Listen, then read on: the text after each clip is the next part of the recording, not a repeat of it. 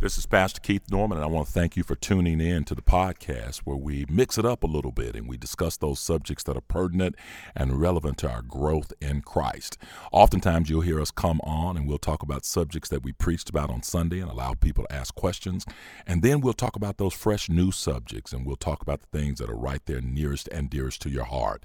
Join me every weekday. You can tune on to Spotify, iTunes, or Google Podcasts. Glad you're our guest. And so forth. I want to do a couple of things tonight uh, as we get started. I uh, do want to do about five minutes because a part of the podcast uh, is that uh, we did review the sermon on Sunday and just have any insight. I'll take about five minutes on that or seven minutes or something like that, whatever you say. But first, before I do anything, how about that teacher for the last two weeks? Uh, she was awesome. I think she was great. Uh, I heard she did a great job. I listened in, I watched. Uh, one night, y'all didn't know it, I was in the balcony, uh, came in, and then I snuck behind Craig up there and hung out and listened. And uh, did, she did an excellent job. It's one of those subjects that you could really teach every six months almost, and every year for sure. And it's worth uh, revisiting um, annually because our, things change. Your love languages, your habits, and your evolution. Amen. Your evolution comes about. There's that teacher I was talking about right there. Uh, so you evolve. And so uh, one of the things I think was the focus of one of her instructional messages was how we evolve and how we change. We get to know ourselves a little better, don't we? Uh, some of us faking right now. and then uh, later on in life, we become more settled and secure with who we are. And we don't mind really saying, this is who I am and what I like and what I need and what I want. Um, and so uh, I, I invite you to always explore that. If that's one of those books that you purchase, don't give it away. Keep it because it will be one of those um, Christian books that will be updated every five or ten years when you see new editions come out because as we learn more in God's work and God's language, there are some books, some pieces of literature that never change and they never ever go away. Um, that one is one. There was one by Jim Eggleston that was written many years ago. Um, uh, what men need, what, what, what women want, what men need. That's a good one. It is constantly updated, and they're Christian books. These are these are books that speak openly about the needs and wants of people because as we begin to know ourselves better, it's like anything else. A great body of work continue, continues to uh, evolve and stack, and you build on the foundation. And education, any form of good education, you take the foundational core stuff and you kind of chip away at some things and you add onto it, you shape it, and you see how we get to a, a better uh, understanding. So great work for the teacher on the last couple of weeks. Uh, give her a hand again. Thank you very much, Cage. You did a great job. Um, so we'll, we'll continue. Tonight is the other, the, the fourth part. Um, we did three lessons, then that two, and then this really is another part. Those first three lessons were uh, all one group. This is called Returning to Your First Love. Uh, it is written by Dr. Tony Evans. This book is another one of those staple books. Uh, it's from a series that I read in 1992 through 95. I remember teaching this and being a part of this Bible study in Indianapolis, Indiana. It was from the Understanding God series. And the Understanding God series was just a whole lot of things about core Christianity, basic stuff.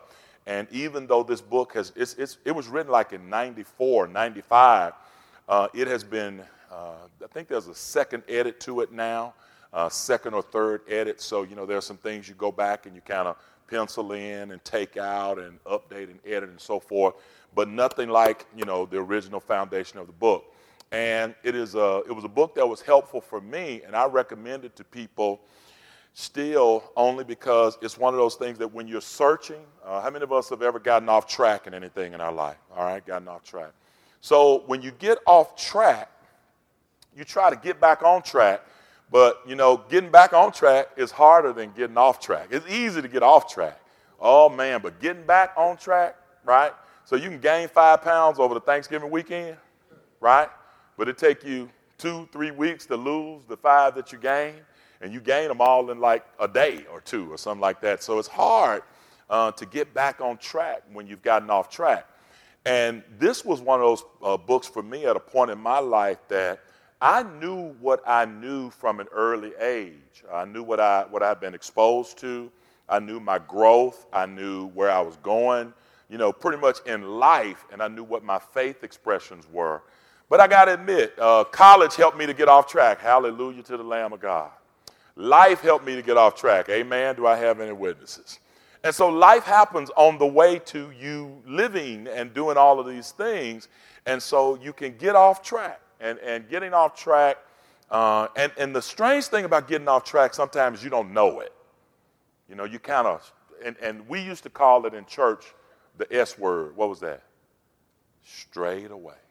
Y'all remember that word? They strayed away. Or they, you know, or they've fallen. Or the B word. What's the B word? Backsliding. All right.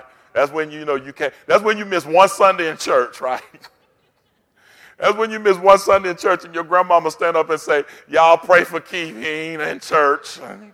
And you know she started telling your business and stuff. Come on, y'all know what I'm talking about. I don't know if y'all ever saw that thing with Jamie Foxx, and Jamie Foxx said he stopped going to church for like three weeks, and then he went back because his grandmama stood up and said, "Y'all pray for my grandson."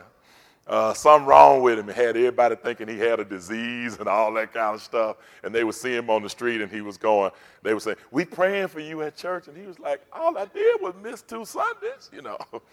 But uh, it, it, was called backsliding, falling, and, and getting off track. And so we're going to look at that lesson on tonight. Uh, I did want to go and do quick five on Sunday because someone told me I had gotten away from that, and I do want to give. You want to say anything about it, uh, it was a sermon called Accepted in Places of Rejection. That's all it was. Uh, any help, anybody? Any comment? Anything you want me to change? Never say again. Do twice next time. Going once, going twice. All right. What's your password, Daryl? See, Daryl, you're standing on the corner again, and that phone gonna get you in trouble. no, I'm just kidding. Go ahead.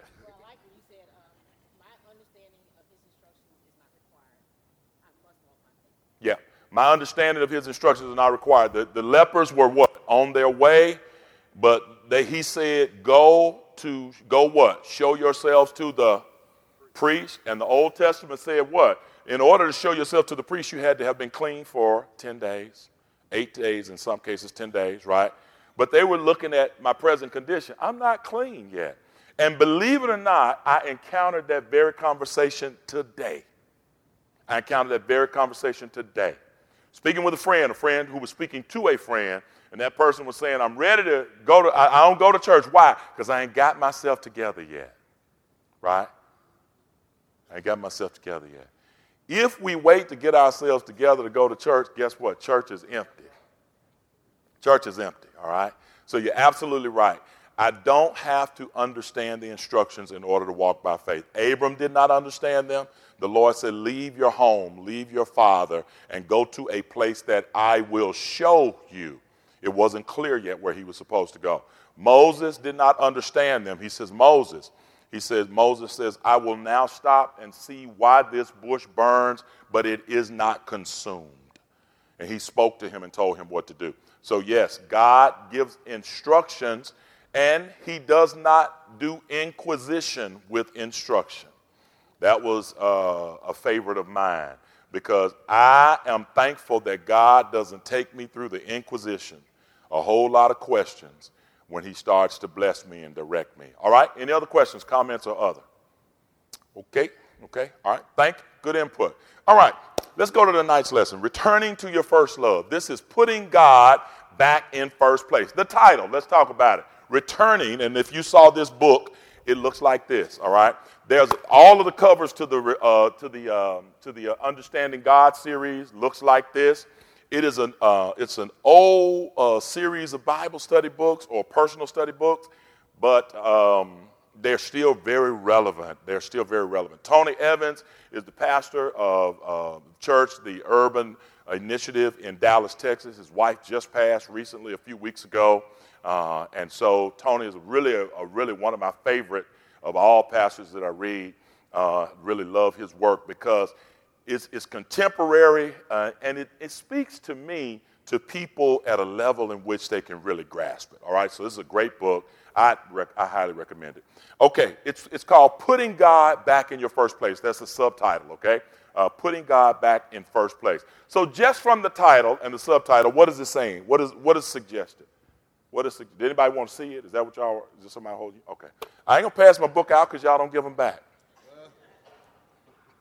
What does it say to you? Yes. That God isn't in first place. It can say also God was. Putting God back in first place.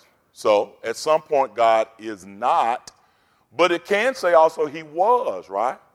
Um, can you think of a time in your life when you can truly say God was in first place? All right. When was that? When I was in trouble. Daryl is honest. He said, when I, whenever we're in trouble, God is in first place. Amen. All right. What else? When I'm younger, when I was deployed, as in, I, oh, yes, under stressful concerns and situations. All right. Limited focus life is, is, is threatened to some degree. All right. Bless God for you. Thankful that you came through that. All right. What other times? When I didn't have much. Oh, this is going to be a good Bible study because y'all already got it. It's already, y'all already finished it. When I was, somebody said sick, right? Things that focus me singularly. Yes, ma'am. Tell me your name. Miss Marilyn. Thank you. Recovering, right. I, am recovering from, that, perfect, right? uh, uh, when, when, when, it, when, you know, when was God first? When, can think of a time when God was just first? When I first got saved. Hallelujah. Amen. Was somebody going to change the world when you got saved? I mean, yeah, I was. I had planned on that. I'm going to live for Jesus, right? I stood up in church and told him, I'm going to live for God I live. I must follow Christ, right? And I tried to as much as I could in my own strength. Amen. Okay, anybody else? Just a time. All of these things are valid points in our life when God was first, right? And so, what the title suggests to us is that He can be and is and should be our first love. If we're going to do anything that Kiesha taught us over the last two weeks and that we went over in the first three weeks and we learned about the different kinds of love, if God is not the anchor, the core, the center, then everything else has no premise and basis. God is love. First John tells us that. And so, since God is love, our ability to love, lesson number one, our ability to love was, is always based on God. So if I'm going to love God, if I'm going to love humanity, if I'm going to know my own way of wanting to be loved and my own way of trying to love others, then guess what? I got to have God in primary position. Because everything I know about love comes from my relationship with God. I can look at those examples. So, what this author is saying to us is that he says we need to return to our first love. We have to put God back in first place. Okay, uh, think of one thing right now. You just just just don't don't say it out loud. Just when you get it, just kind of hold your hand up when you know what it is. What is the one thing that competes with God for first place in your life? I said, don't say it. You're going to tell your business in here. No, I want to know. but when you think of it, just raise your hand, right? If you, do you know what it is? That's the only thing I want you to know. I don't want you to tell nobody, right? Confess your sins to God. Confess your faults one to another, right? I don't want to know what it is. I don't want you to tell anybody. I'm, and, and relationships, I know that that can happen. But you've got to know what it is that's competing with God in order to rightly identify where you need to be. You can't ever get back to, to center if you don't know where center is. You can't ever get back to center if you don't know what's drawing you away. Right? You can't ever get back to Kansas until you click your heels. You got to know where it is. What did they tell Dorothy? It's within. Home is within the heart, right? All right. So I want to I want to uh, take you through uh, something on tonight, and I want to you know I love song ministry because that last song I let y'all listen to uh, that tough love piece. A lot of people got a lot of it. I, I got a song I want you to hear tonight, and I need you to listen to this song. Don't get caught. Listen to the song, and write one word or short phrase for each emotion you hear being expressed. So here again, listen to the song. As you're listening, the song, the, the singer is saying something, and they're expressing how they feel or what's going on in this love relationship. All right? DJ, play the song.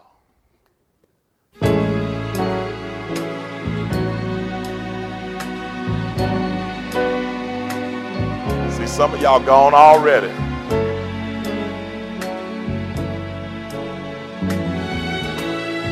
Thank you.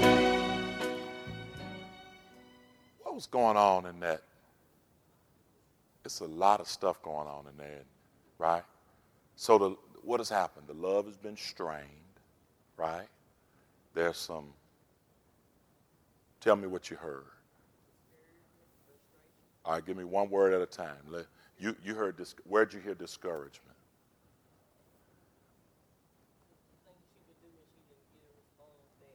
All right, so discouragement. Give me one word you heard. Communication. Tell me what's wrong. Right? All right? I saw a hand over here. Um, all right, confessions. Talk to me, okay? yes.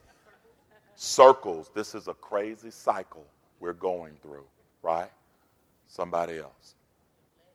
Neglect, all right? Neglect in a love relationship. Now, I want you to get these words because even though we're talking about a man and a woman, I want to see what parallels we see in our relationship with God. All right? All right, what else?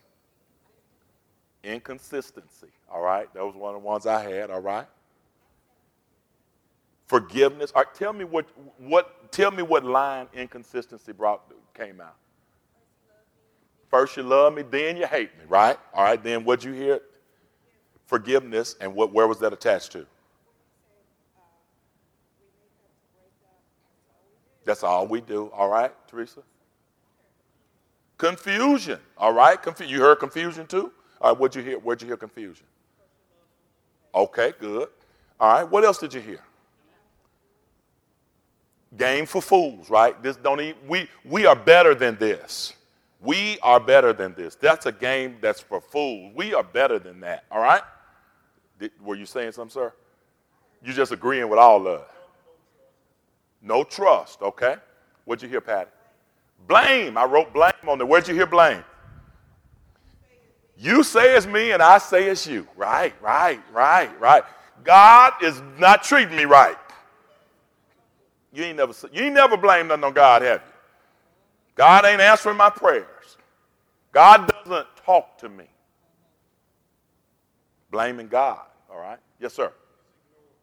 He's ignored, okay? Right, okay, all right.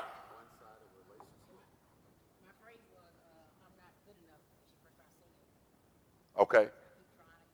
He first started singing. That's a man. Tell me what's wrong. Y'all, them the stylistics. You know who that is. Come on. You know talking about when she starts singing. Lord have mercy. Them the stylistics. Yes. Unloved. Okay. So I guess what I'm saying to you in all of these words, does anybody have one that was just burning that we didn't that we didn't call out on there? Let me see. I heard repetitive cycle. I heard communication uh, issues. I heard, oh, oh, I heard that, that, that we don't know each other's love language. What does it take to please you, right? I want to know, and if you knew your love language, right? When he's saying, when he's saying, tell me, he's saying, you tell me what I need to know about how I can make you happy, right? How to satisfy you. And, and that's a frustration. Someone did say frustration, right? Any, any others? I heard, I did hear that piece. What? Pain, all right? Pain was a part of it. So, yes. Temp, what? Temporary fix. Okay, what'd you, where'd you hear that at? Then you hate me, right? It, it's not sustaining because we keep trying to do it ourselves to some degree. Okay, I got it. All right. Yes. Ooh. or we're through. Good. I didn't get that. She said, I heard an ultimatum, right? How many of y'all have game? No, I'm just saying, don't, don't. You get your stuff together.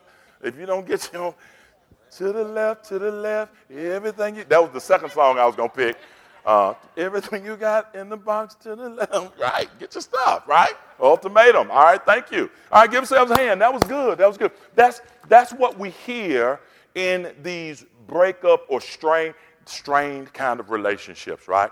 Now, how many of those same words could apply to our breakups with God? How many of us have ever been frustrated? Mm-hmm. Mm-hmm. How many of us have ever blamed God? God, you could have stopped this. You could have changed that. Well, if you knew this was going to happen, why didn't you? Right? Why you put me in this place when you knew I couldn't handle it? All right? We can blame God right? And there's nothing wrong with that. These are just emotions that we feel. What other ones can are in our uh, uh, vertical relationship with God that you hear? Inconsistency, right? Inconsistency, right? Um, I'm sorry. Trust. Okay. All right. Good. Good. I put misperception. I I, uh, I wrote down in my relationship with God I sometimes don't perceive things accurately. When I come home from work, you're on the phone talking about how bad I treat you. How, how does he know what she's talking about? Unless she tells him, right? Sometimes I have misperceived things that God was doing to me in tough love to be harmful and painful when he was really trying to love me and correct me. All right? All right, good enough. All right, next slide. You can see this on the screen, I hope, or either go to your Bibles. Revelation 2, verses 2 through 5. Uh, it's actually uh, 1 through 5. I wrote 2, but it was actually 1 through 5 is up there. These things says he who holds the seven stars in his right hand, who walks in the midst of the seven golden lampstands. I know your works, your labor, your patience and that you cannot bear those who are evil. And you have tested those who say they are apostles and are not, and have found them liars. And you have persevered and have patience and have labored for my name's sake and have not become weary. Nevertheless, I have this against you that you have left your first love. All right, so that's the premise of tonight's lessons. This is the whole thing that Tony Evans writes his books on, his, his book on, right? Returning to your first love. Look at what he says. Nevertheless, I have this against you, that you have left your first love. Remember, therefore, from where you have fallen, repent and do the first works, or else I will come to you and quickly remove your lampstand from its place unless you repent. All right. So, next slide. Want to go through these and just walk them through. Here you go, right? What good things are mentioned? All right, so go back to the slide right before that. What good things are mentioned? All right, tell me the good things. Well, and, you know, so if I'm gonna come to you and I'm gonna say something about where we are and what our situation is, I ought to start off at this ain't all been bad, right? What good things are mentioned? What do you see? All right, right? This, this is a model also for us right? If I'm trying to get back somewhere, I gotta say something good, right?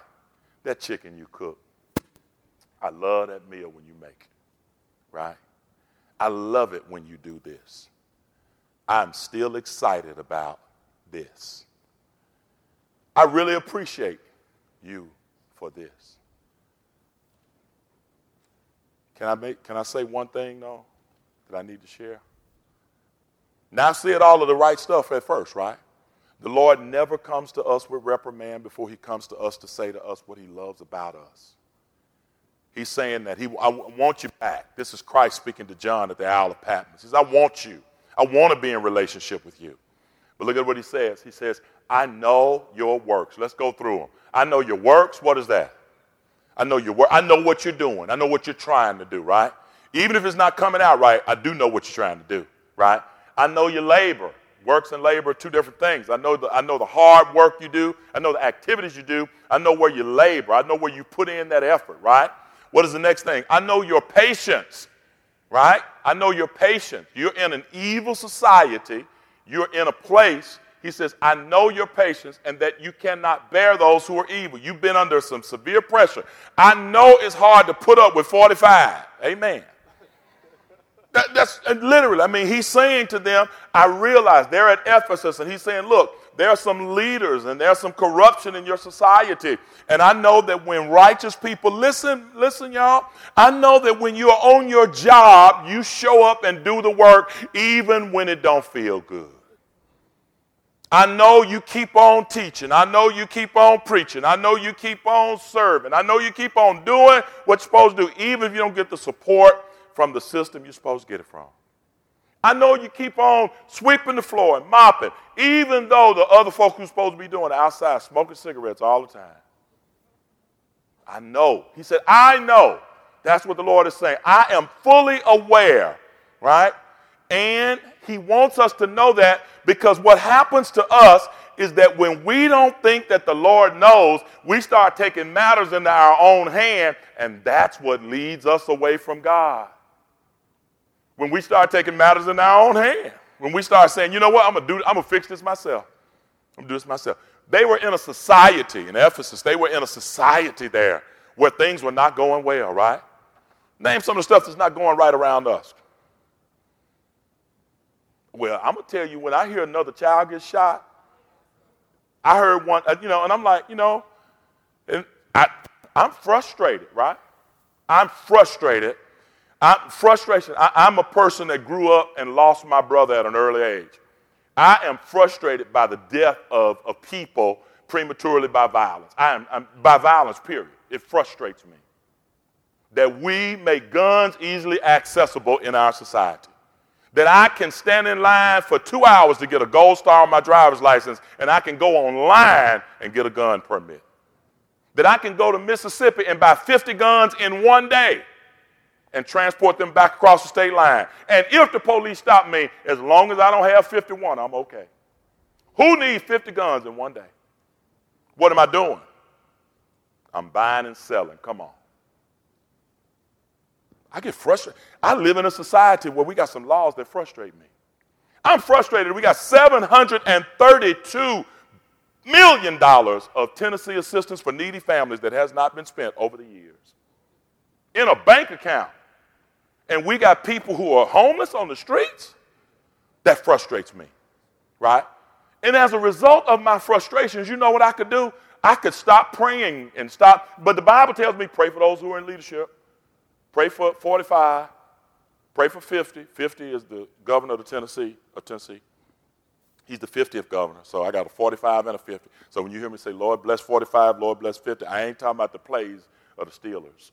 I'm talking about real people. But I got I don't get to here, here, folks, here, uh, this, this is this is the dropper. You don't get to stop doing right when wrong is on the throne You don't, you don't, you don't get to stop doing what God tells you to do because you don't feel good. So here's what he says I know your works, I know your labor, I know your patience, I know that you cannot bear those who are evil.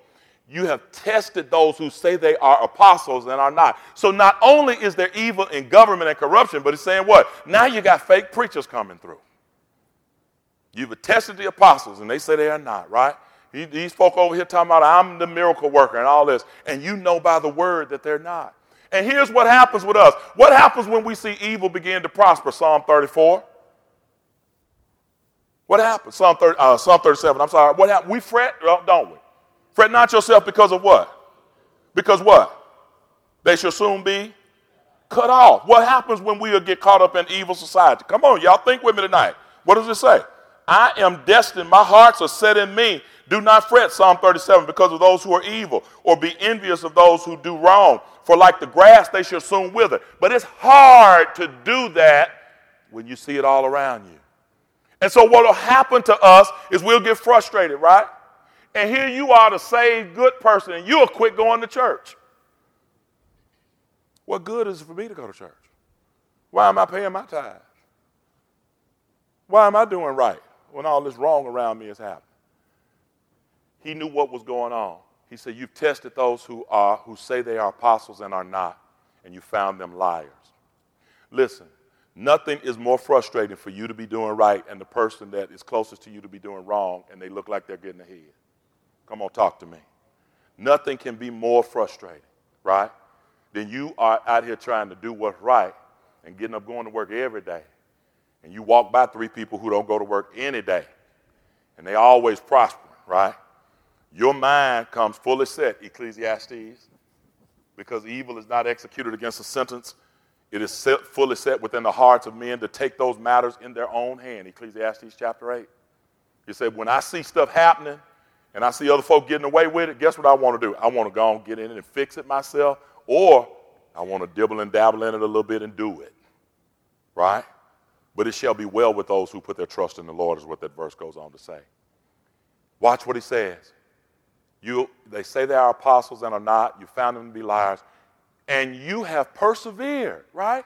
In all of that, you have persevered and have patience and have favored, labored uh, for my name's sake and have not become weary. So let's get all of the good out of that verse real quick. What does it say? I know your works. I know your labor. I know your patience. I know you can't bear those who are evil. You've tested those who are apostles and are not. You've found them to be lies. You've tested them to be lies. And in spite of that, you've persevered. You have patience. You've labored for my name's sake and not come where. It's about 10 things, isn't it? Y'all get any more than 10? I just count them real quick on my fingers and looked at them that way. But that's, he said, I know you have tried very hard. And then this word nevertheless shows up. So, in spite of all of that, I got one thing we need to talk about. What does he say? I have this against you. This not a list. In some of the other churches, this was the list, this was the seven churches that were in the book of Revelation in Asia, Asia Minor. He says, Look, I got this one thing I want to talk to you about. You have left your first love. Why do you think they left their first love? Why do you think that happened? Why do you think that happened? You see, the good things are mentioned. There's one concern. How do you suppose that it happened? Frustrated, doing good things, doing right. How does it happen? How about I get misplaced priorities? How about I start looking at other folks' lives? All that is in the world, 1 John chapter 2, 1 John chapter 2. Go there for me. What happens when I start looking over the fence at somebody else's life? What do you think? 1 John chapter 2, go to verse uh, 13, 14, 15, somewhere there. 13, 14, 15, 13, 14, 15. 1 John chapter 2, verse 15. What does it say? Anybody got it? Do not love the world. Come on. Who, uh, you going to read it, Amanda? All right.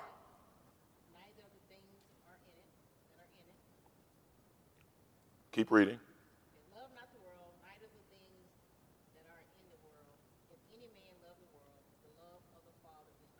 All right, so first thing, where's my focus? Where's my focus?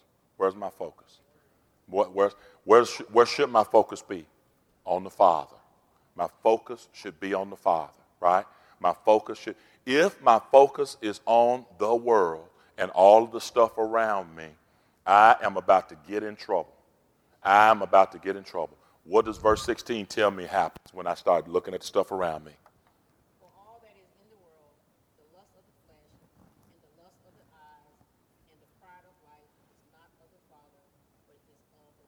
All right, let's, let's quickly look at those three things. What's lust of the flesh?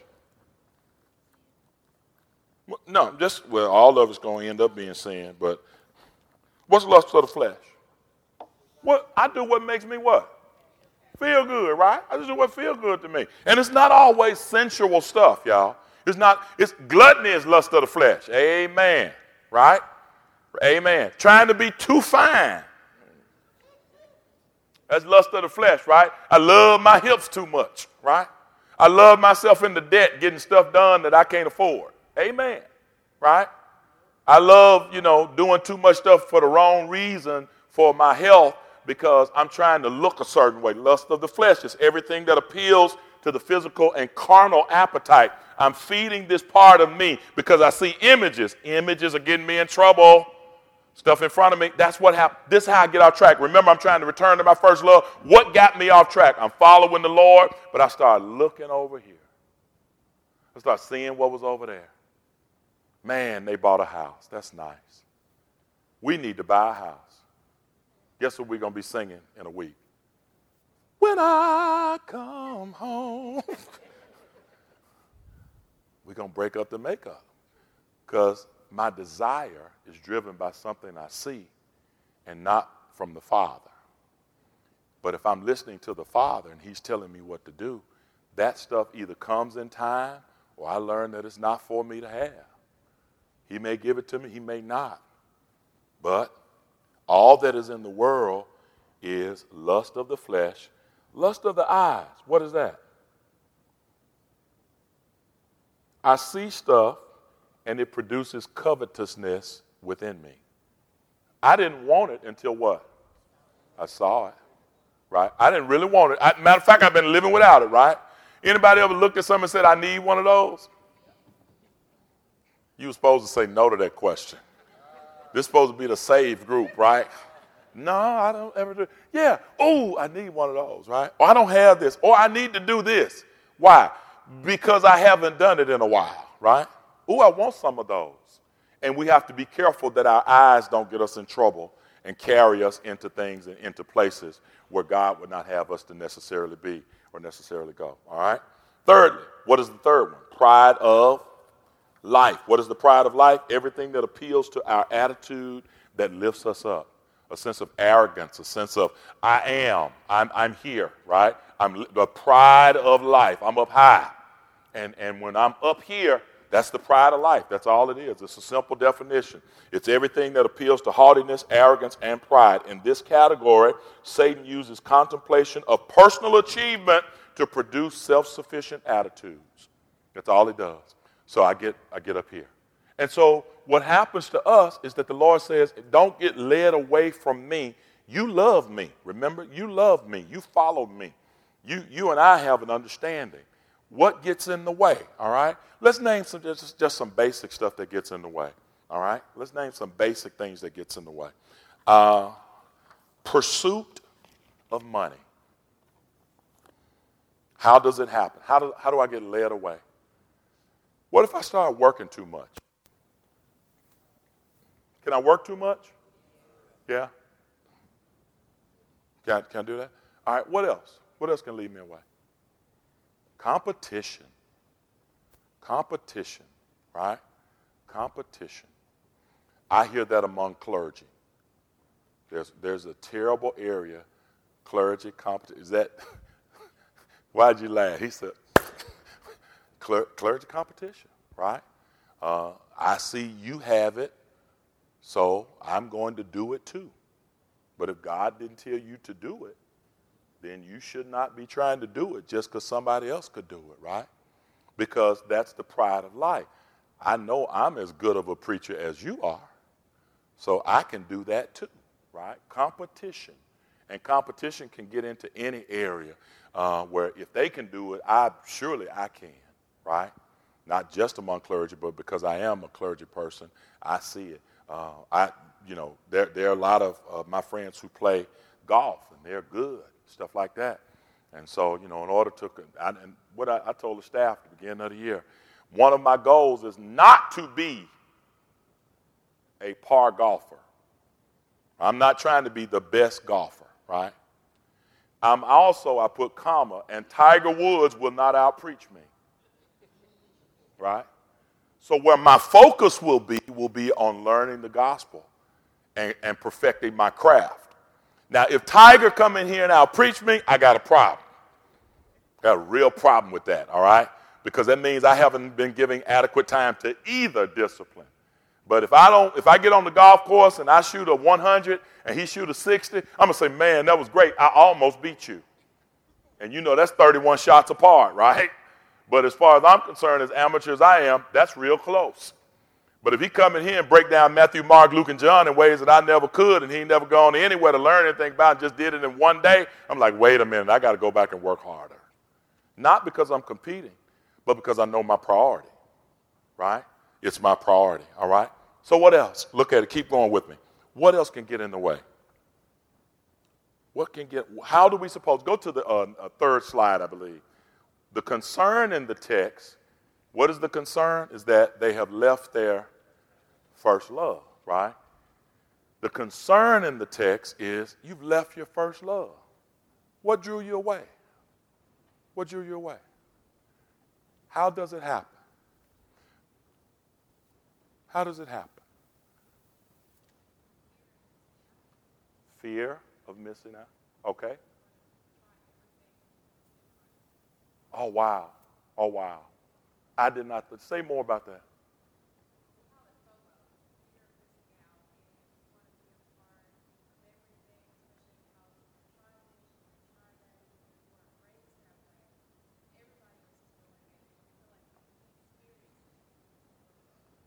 So let me tell you, first of all, I just had two illuminations. I don't call them revelations, but the word is FOMO.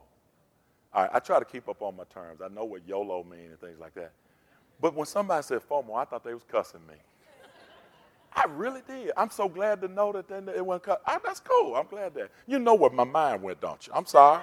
That's, I'm old. You got to forgive me for that. But cool. So that fear of missing out. All right, I should have known that, but fear of missing out. Okay, I got to try everything I got to be in everything, do everything. Okay, and it leads me away from God, right? Okay, what else? What happened to us? The cares of life. Stuff I just, I, I got this to do, I got that to do, I got to work, I got to sweep, I got to wash the car, I got all this stuff to do. The more stuff I get, the more stuff I got to maintain, right? Good, all right? What about fear of not being cool? and accepted? Okay, so so I failed religion three times, or two times. I passed it on third time because I did not want people to know that I knew what I knew. I didn't want to be the guy in class that knew. And see, I was in class with religion majors. I wasn't a religion major when I was in undergrad.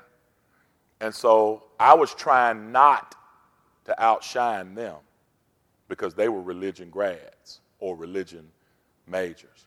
And my teacher heard something in me that, you know, I would say things and he kind of knew that I knew some things. I had been doing this since I was a kid. And so he was like, yeah, gave me a C and then he failed me. Gave me an I, you know, incomplete. I was like, Dr. Guy, C is passing.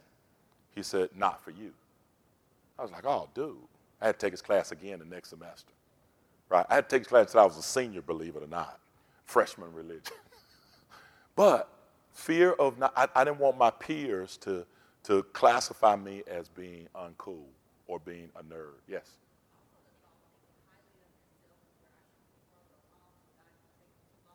Wow.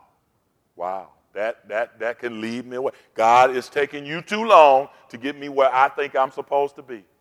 So I'm going to go ahead and get there on my own. All right, yes, sir.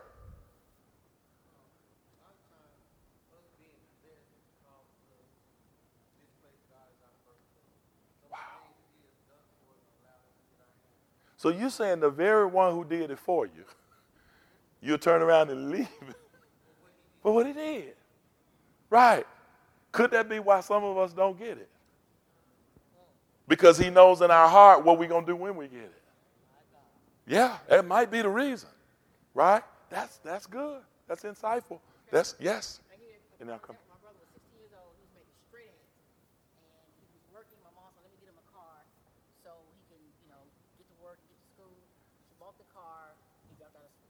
Wow. Wow. Mm-hmm. Amen. Now, what'd you do? Told on your brother. Now, what'd you do? no, I'm just kidding. She said she didn't get no car, so, so I finished school. Right? I get it. I get it. I get it. I get it. So what? How, how did this happen? Our priorities. We we uh, our priorities get mixed up. We can simply put it that way. Our priorities get twisted. We get our priorities twisted. I want to read something to you from the book. So we have a problem. Because we are imperfect people in an imperfect world, it is easy for us to get our priorities messed up. And the place where we often mess up is getting our eyes and heart off Christ and on something else. It's called leaving your first love. That's what he says in the preface. And that's what got me. I promise you, if there ever was a thing that I could see clearly when I first picked this book up and started reading it, here I was, like, Lord, I prayed, God, please let me go to college, right? I'm the poorest kid in the neighborhood. The Lord let me go to Morehouse College. Oh, thank you, Lord. Let me finish. Thank you, God. Let me get a job right after I finish. Oh, thank you, Lord. And guess what? Then I stopped doing the stuff that got me to where God had allowed me to be. Oh, I'd go to church, I'd drop in. But that fervent serving, that living up to my full potential in Him, that submission of my will to say, God, what is it you want me to do with this life you blessed me with? I mean, you gave me all these opportunities for something. You didn't just let the poorest kid in South Memphis go to one of the most elite schools in America for free for nothing. I paid something, but you know, I didn't have a debt when I got out. So here was the point. I'm like, wow. My priorities got way. And guess what? I discovered what money was. I know none of y'all never been there. It is till you've been jet poor, you know, that you discover what money is. And then when you discover it, guess what? You start running after it. Priorities got messed up, right? Anybody else? Priorities, right? All right, I'm gonna give y'all something that you don't want to hear, okay? You don't want to hear these. And ain't nobody here ever suffered through these, right? But popularity with the other sex. You know, when you was the girl in school that didn't nobody call, or you was the guy with nobody go out with, all of a sudden you that thing. Ooh wee. Have you ever seen it? You ever see that? Y'all, y'all shaking your head like y'all, I ain't asked you have you ever been it. I just asked you have you ever seen it, right? Right? You saw that girl who was always going to school and always doing this stuff, and that guy who was always that guy. But all of a sudden, they got popular with the opposite sex. And when they got popular with the opposite sex, they loved the attention. And when they love the attention from the opposite sex, guess what they do? They start catering to that because that's a trap that the enemy sets. He says, You fine, you handsome, you good looking. And then don't let don't have some money to go with it. Oh Lord don't all of a sudden, you know, start looking good and have all of the creature comforts that go with it. And now you wasn't getting invited to no parties. And now you're invited to all the parties. And guess what? In order to be in all the parties, you do what the party people do. It is one of the misplaced priorities. it's called catering to the culture, right? One of the churches did that in the book of Revelation. If we ever go through those again, I'll you. What happened to the people, what God told his people when they got over into the land, when he was giving them the promised land, he said, Don't go over and start acting like the people in the land. Right? And what happens to us in our, our priority change, what can get us get in the way, is that we can start becoming popular in our own environments. And when God gives us popularity and notoriety, you know, I had to remember that and I remember that often. I always tell people to say, well, uh, come and do this and come and do that. I said, nope. Said, well, do this and do that. Nope. One of the reasons I won't go places and do things except for, you know, preaching or either take one Sunday off here or there is that nobody knew me before First Baptist Church. And God allowed me to serve at First Baptist Church. Now everybody knows me. And so now I can forget about what God gave me and start catering to the stuff that people try to lure me into, right? And so I said, no, this is first. This is absolutely first. And so you got to, you know, got to remember first love kind of stuff. Drive back and teach the Bible study tonight. Call somebody and tell them to teach them. Nope. I remember a time when I wish I could teach Bible study.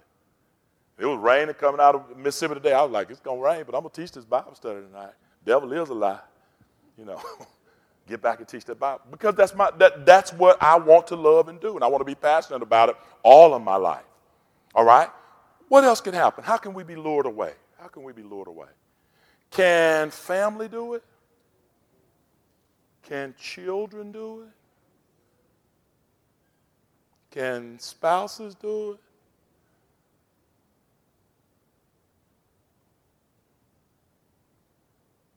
What else? Trying to keep up with the Joneses. Somebody said a house.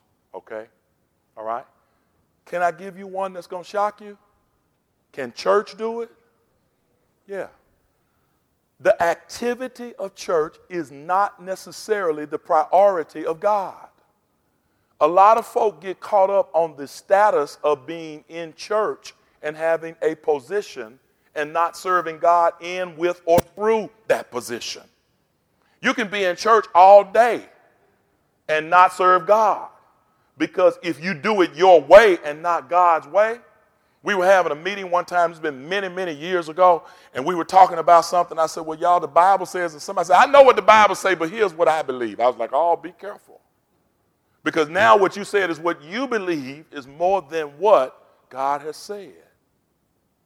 Right?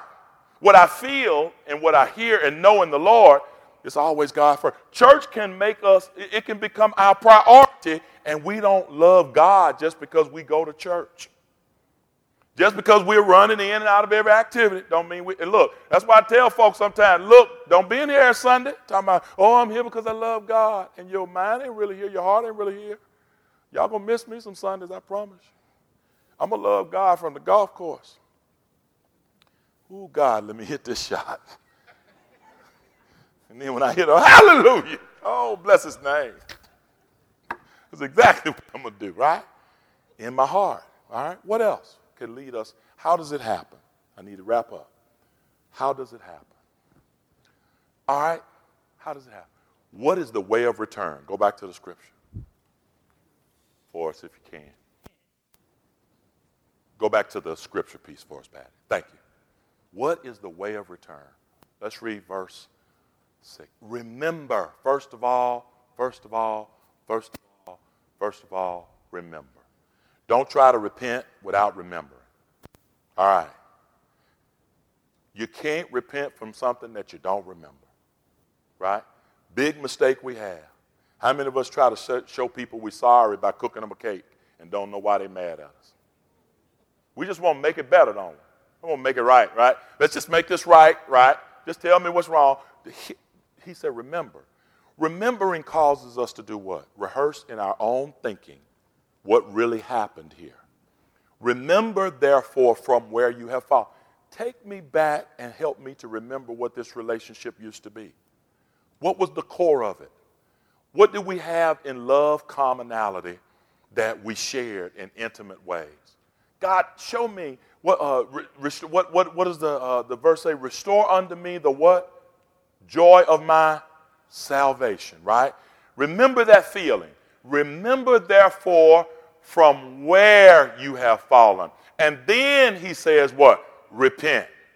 Don't try to rush to repentance without remembering. The process is remember, repent, and then do. But don't try to repent and do without remembering. Why is it important to remember? What do you think? What does remembering help any of us do? Learn from our mistakes, right? Own, take ownership, right? We take ownership. That was another one, okay? What else? What does remembering help us to do? Gives us something to look forward to, gives us insight. Did you say that? All right, good, very good. Both of those. All right, what else? What does remembering help us to do? We uh, renew what it first was. Hey, hey, anybody ever burn your hand on something that was hot? Right? You remember it? So when you see something that looks remotely like what you burned your hand on, what you start doing? It protects you remembering, if you tr- see, if you repent without remembering, you are likely to go do it again. Because all you were doing was taking a moment to say, let's get it out of the way. But true repentance starts with remembrance, And that remembrance says, in my heart, I get this thing, right? Man, look, there was a pothole. It's a pothole uh, on Quince coming down the backside of Quince, right there by those apartments, Keena, right? I hit that thing one Sunday morning on my way to church. Bam! I thought I had took my car off for real, right? Guess what? They done fixed that pothole about, about three times. I still remember. And when I'm going that way, you know what I do? The ducks be out there walking and everything. I'll wait for everything. I ain't gonna let nothing. Look, I remember that pothole. I thought I was gonna be out there pushing at five o'clock in the morning. I get to church early on Sunday. I'm like, man, it's dark out here. I remember that pothole. I ain't have to hit it but one time. Right? Remember from where you have fallen. What else does remembering from where I've fallen help me to do?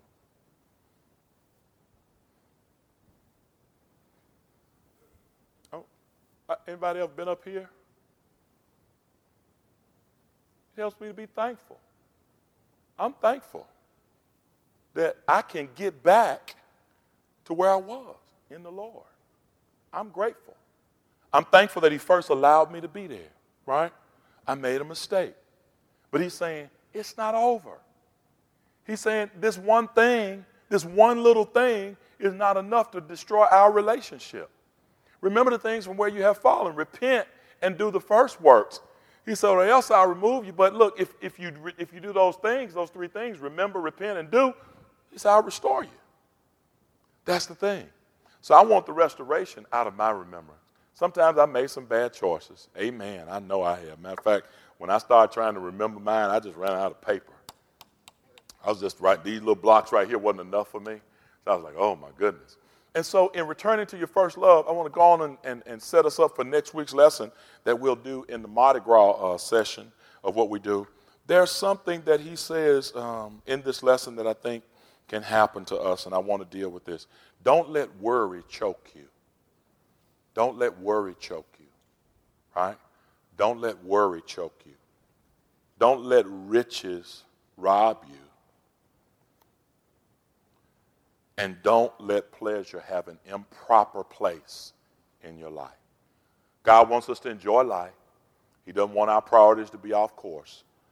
But He doesn't want worry to rob us. He doesn't want riches to rob us. And He doesn't want pleasure to be in an improper place in our life. I'll pick up on it on that spot on next week, all right? Worry, riches, and pleasure. Worry, riches, and pleasure. Those are things that can sometimes, worry can get you off track too, because sometimes you're worried. And then worry, you kind of let, you know, your mind run way too far, right? Riches can get you off life because you become protective and guardian. Um, we had a, a, a conversation once that it's easier to give when you have nothing and then to build a habit of giving as it increases than to all of a sudden have something and then start giving. When you give from $2.50 and you tithe, it's a what? Quarter. So you just say, I give a quarter. But when you get 25, when you get $250,000, that's $25,000. And then what do we start doing? That's a lot. Right? We start going, now that's, that's, wait a minute, I'll give a little bit at a time, right?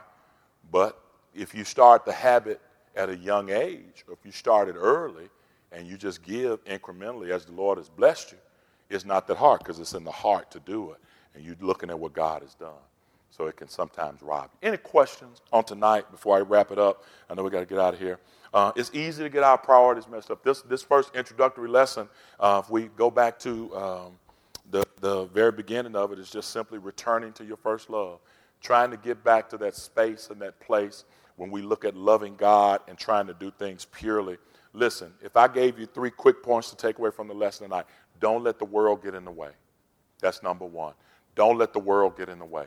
Don't let your discontent with the stuff around you cause you to become frustrated in life. Don't let the world get in the way. He said, I know that you are, you know, you remain patient even though you got a lot to be frustrated about, all right? Uh, remain patient, uh, even though you got a lot to be frustrated about. One of the things that that society was experiencing was corruption in the society. Amen. All right, second one I would tell you is let your walk with God be your concern, and let others walk with God be their concern. They had a problem with the priest in that particular day. Remember that? Don't let folk in church trip you up. Amen. Amen. So many people get tripped up by the stuff going on around them and then by other people, and you say, well, they ain't doing right. That, let God deal with that. Fret not yourself because of evildoers, for they shall soon be cut off. And finally, when the Lord begins to prosper you and bless you, don't let your priorities be, uh, be the thing that causes you to get off path. Don't let your priorities get you off path, all right? Don't let your priorities get you off path, all right? Don't let your prosperity, your priorities get you off path. Amen? Those are the three. All right, let's get at questions. Any questions from anybody? Any questions from anybody? Any questions from anybody? All right, all right, going once, going twice, going three times. You can read about all seven of those churches. This was the one that God said, I only have one thing against them, but it was a big thing. You have, you have uh, strayed away from your first love. All right? Good. Let's give the word a hand on tonight. All right? Thank God for his word. I pray that it enlighten our understanding in some way. As we continue to talk about love, we have one more lesson on next Tuesday. We'll be, are we in Victory Center next Tuesday? Uh, in Victory Center next Tuesday because we do some fun stuff. We kind of uh, do the Fat Tuesday fun thing. Next Tuesday is Fat Tuesday. Uh, starts the uh, the breaking of the fast starts the next day. Uh, we have Ash Wednesday service following that. So uh, I encourage you if you want to come the imposition of ashes. I'll teach about that on next Tuesday night, what that's all about, the symbolism and where it comes from, uh, and how we uh, remember our own frailties before God. And then the 40 day period of Lent where we journey together uh, in deepening our spiritual devotion and discipline, uh, our prayer time, our personal fasting, and uh, our gathering for preparation for uh, Resurrection Sunday morning. Lord says the same. Our theme and sermon for Resurrection Sunday morning is and the life. The whole period is, he says, I am the resurrection and the life, right? And so I want us to focus on the life that comes after the resurrection. What is it that God has in life for us uh, as He resurrects us from sin and as we will be resurrected again in the afterlife? But if we're not enjoying the life that comes after the resurrection, then we're missing a great part of it. Amen and not necessarily in a, a, a, carnal way, but we ought to be able to enjoy the life that God has given us. Uh, and enjoying the life is the thing that God is, is focusing on, focusing uh, the staff and I on during this period of time as we journey towards Lent. All right, any first time visitors with us on tonight? Anybody here for the very first time?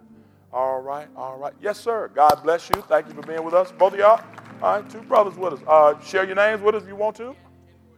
Mr. Wardine. All right, thank you. Did you want to share your name, sir? Did you hold your hand up? Mr. Clay, Cleves? Cleves. Why do I know that name, Mr. Cleves? We don't talk about that after church. I think I know your name, Mr. Cleves. All right. We'll talk about it after church. All right. All right. Thank God for those two men who've come and joined us. We always extend an invitation to Christ. Uh, we never know if there's someone among us who wants to give their life to Christ and really return to their first love. That's really what this is. A lot of times, people, for whatever reasons, one of the things I, I failed to mention, one of the things that causes us to kind of uh, fall away from our first love is experiences that happen to us in church. It's real. I mean, that kind of stuff happens. And uh, I would be the first to tell you don't let that separate you from the love of God. God's love is greater than that. Misunderstandings occur, and things happen, but God is still God. And so if you need to return to your first love in Christ Jesus, tonight is a good night to do it. It's a great time to do it. Amen. The door of my Father's house is open. If you're here and you want to come, please do. Uh, if you don't have a church home or church family, we'd love to be that family for you. All right? All right. All right. Praise God. We have none, but we always have room. All right? Let's stand. Let's get ready to get out of here. Go ahead, man. That's Luther Vandross. Love truly been good to me. I could sing that, but that's all right. I won't do it today. Uh, as always, we leave an offering tray if you desire to give. If you have not been able to give your tithe during the course of the week, uh, please, on tonight. It helps our church to grow and, and prosper and be all that it would be. Connect with someone in the audience. Hold hand with somebody. Make sure you know their name. Don't be holding hands with nobody that you don't know. Amen. Make sure you speak to them. Say hello to them. You see them in the mall, try to remember them, all right? All right. Let's pray. Father, I thank you that uh, even though we can sometimes lose our way, you bring us back. You draw us close to you and you keep us closely knit to you. I thank God that you, I thank you, Lord, that you love us so much that even though we've tried to be faithful on the journey of walking with you, if our foot slips or we go astray, God, you bring us home. You say, hey, just remember how things used to be between you and I. Make it like it was. Bring us back to that point uh, where we commune and fellowship. And I wasn't so busy trying to keep this stuff I got. And I wasn't ripping and running all the time where I didn't have devotional time, prayer time, uh, time to speak with you in the morning, talk with you in the evening, pray before I go to bed at night. Don't let me get so busy, God, that stuff leads me away. You're the one that gave me the stuff. You didn't give me the stuff for the stuff to consume my time. You gave it to me, dear God, to prosper me and to bless me. Lord, keep my heart stayed on you, my mind stayed on you. Keep me in your will. Never let my activities of life, my feelings about the society around me, nor my opinions of the things in front of me cause me, dear God, to not love you and to do what you cause me to do. Bless us now in Jesus' name as we leave this place, but never your presence. All of those who love God said, Amen. All right, God bless you. See you Sunday. And you will enjoy our preachers on Sunday. Black History Day, uh, Black History Sunday is coming up.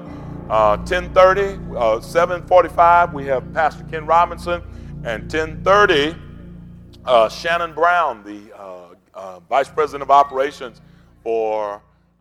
Thank you for listening to the podcast. It's been my pleasure to be your instructor for the night. If you have questions, please email or stop by and visit us each Sunday morning between our 7:45 service or our 10:30 a.m. service. I'm sure your heart will be glad. In order to keep these podcasts going, your donations are always enjoyed and we appreciate them. So many of you have been kind enough to send a donation to our FBC Broad uh, Cash App or to other means. Just go online to our website and look at the many ways that you can support this ministry and the great work we do, not only in Binghamton, but anywhere our voice can go. The Lord told us to go into all of the world, and that's what we intend to do. God bless.